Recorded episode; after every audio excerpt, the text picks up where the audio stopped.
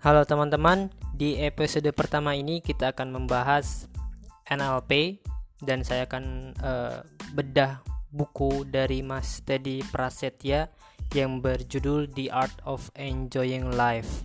Nah, ini buku yang menurut saya cukup lengkap, paling lengkap dalam uh, menjelaskan NLP dan cukup mudah dipahami. Jadi di pembahasan kali ini saya akan uh, membukanya dengan sebuah cerita dari pembukaan buku Mas Jadi ini. Jadi uh, di sebuah rumah ada seorang perempuan yang cantik yang tinggal bersama si suami dan ibu mertuanya. Nah, namun uh, sayangnya si perempuan ini sering bertengkar dengan ibu mertuanya si perempuan ini merasa bahwa ibu mertuanya itu sering mengungkit-ungkit kesalahan dari si perempuan dan si ibu mertuanya pun merasa bahwa si perempuan ini uh, sering menjengkelkan sering kali uh, kata-katanya ya gak enak gitu di di di, di bagi si ibu mertua ini. Nah karena ini berulang setiap hari si perempuan ini lama kelamaan gak tahan gitu dan dia memiliki niat jahat dia pergi ke sebuah toko toko obat. Kemudian dia berbicara kepada sang penjual Pak tolong berikan saya sebuah racun yang mematikan yang ampuh. Sang penjual ini penasaran menanyakan untuk apa racun itu? Si perempuan ini menjelaskan saya gak tahan dengan ibu mertua saya. Tiap hari selalu menyalahkan saya selalu melihat keburukan saya saya ingin ibu saya mati sekarang juga. Si penjual ini berkata oke okay, saya berikan racun ini tetapi agar misi mulus misimu mulus kamu harus ikuti apa uh, yang aku sarankan. Si perempuan ini penasaran apa memang yang kamu sarankan? Nah akhirnya si penjual ini menjelaskan nah agar tidak ada yang curiga, kamu berikan racun ini, kamu masukkan racun ini kepada makanan dan minuman kesukaan ibu mertua kamu. Kamu suguhkan makanan itu dengan sepenuh hati dan kamu rubah sikap kamu, rubah uh, cara kamu berperilaku kepada ibu mertua kamu agar tidak ada seorang pun yang curiga terhadap diri kamu. Lakukan itu sepenuh hati agar uh, si ibu pun si ibu mertua pun nggak sadar kalau dia sedang memakan racun yang diberikan oleh kamu. Nah, si perempuan ini merasa uh, kayak masuk akal nih saran yang diberikan oleh penjual. Akhirnya sepakat dan pulanglah dia membawa, sambil membawa racun ini. Nah, sesampainya di rumah, akhirnya perempuan ini menanyakan kepada suaminya tentang minuman dan makanan kesukaan ibunya awalnya si suami ini ngerasa aneh gitu dengan sikap si perempuan ini. Kok ada apa gitu? Tiba-tiba nanyain makanan dan minuman kesukaan sang ibu. Akhirnya ya karena si perempuan ini menjelaskan bahwa dia pengen merubah sikapnya. Akhirnya suami ini membantu membantu dia ngasih saran masukan-masukan agar bisa mendapatkan hati sang ibu. Perempuan ini pun merubah sikapnya. Dia berusaha untuk uh, dan apa ya dia berpura-pura awalnya mungkin berpura-pura merubah uh, sikapnya. Dia berupa berupaya untuk mengkoreksi perkataan dan perilakunya yang mungkin selama ini sering menyinggungnya. Dan uh, hal ini pun hari hari berganti hari dia lakukan dan lama kelamaan dia memiliki cara pandang yang berbeda. Dia melihat sisi baik dari si ibu e, mertua ini dan ibu mertuanya pun akhirnya dapat melihat sisi baik dari si perempuan ini dan dia pun mulai menyayangi perempuan ini seperti anaknya sendiri.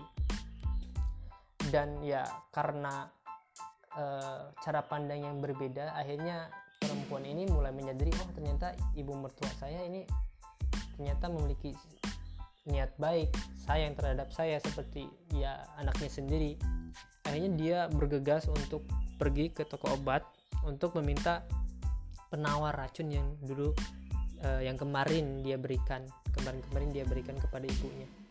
Dia berkata pak berikan saya racun yang dulu bapak berikan untuk ibu mertua saya. Sang penjual ini kan uh, penjual obat ini penasaran bertanya emangnya apa yang terjadi?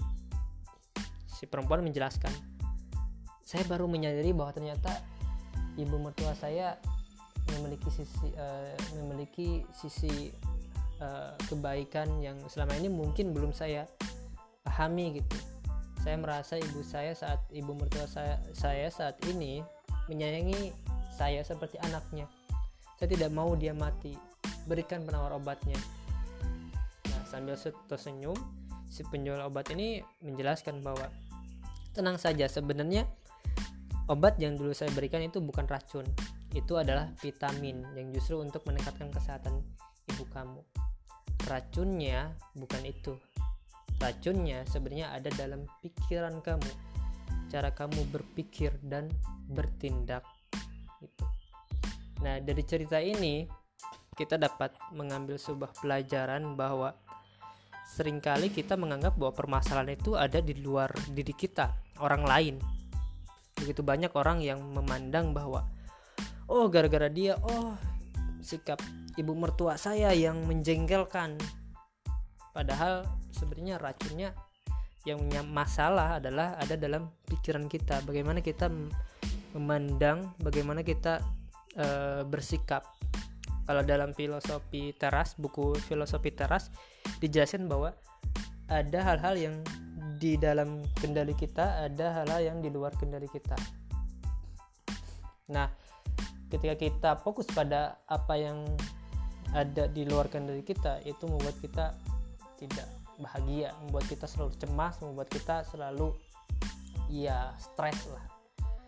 Dengan kita berfokus pada apa-apa yang ada dalam pikiran kita, ah, dalam dalam kendali kita maksudnya, itu akan membuat diri kita lebih lebih happy, lebih bahagia, lebih tenang gitu. Apa apa yang ada dalam kendali kita adalah pikiran kita, tindakan kita, sikap kita. Itulah yang ada dalam kendali kita. Kalau kita menyambungkan ke dalam NLP cerita tadi, jadi NLP itu adalah uh, Neuro Linguistic Programming. Programming di sini adalah uh, sebuah kita melakukan sebuah intervensi uh, dengan kita melakukan sebuah pemrograman terhadap program yang ada dalam pikiran kita atau diwakili dengan kata neuro menggunakan media bahasa yaitu linguistik.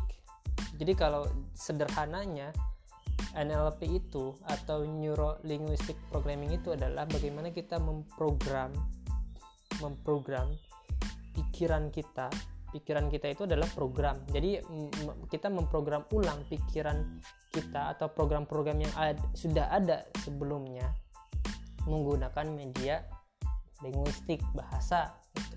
kenapa sih uh, eh, NLP uh, menggunakan kata neuro? Yang sebenarnya itu mewakili pikiran kita. Kenapa gak kata-kata mind mungkin karena gini kalau kita berbicara tentang pikiran sebenarnya realnya pikiran itu apa sih mungkin uh, bagi banyak orang abstrak ya pikiran. Kalau kita bedah ternyata pikiran itu apa yang kita bayangkan itu secara visual berarti apa yang kita dengar atau uh, dialog dalam diri kita atau dikenal dengan self talk itu adalah audio. Kemudian apa yang kita rasakan atau kinestetik sering disingkat dengan FAK visual auditory kinestetik. Itulah pikiran nah kalau kita bedah tuh otak itu kita gak akan nemu tuh gambar atau suara gitu kalau kita bedah. Karena sebenarnya esensinya uh, visual auditory kinestetik apa yang kita bayangkan kita dengarkan kita, kita rasakan itu adalah hasil dari sabungan saraf-saraf. Sehingga di sini menggunakan kata neuro kemudian kenapa linguistik gitu. Dan kata neuro dan linguistik ini menggunakan kata strip ya. Jadi neuro linguistik penulisannya ada strip.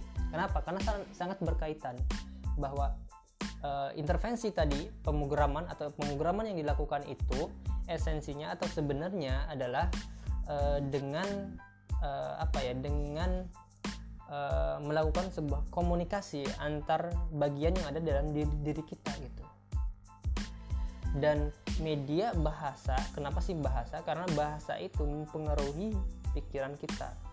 Apa sih buktinya bahwa bahasa mempengaruhi pikiran kita? Oke saya kasih contoh.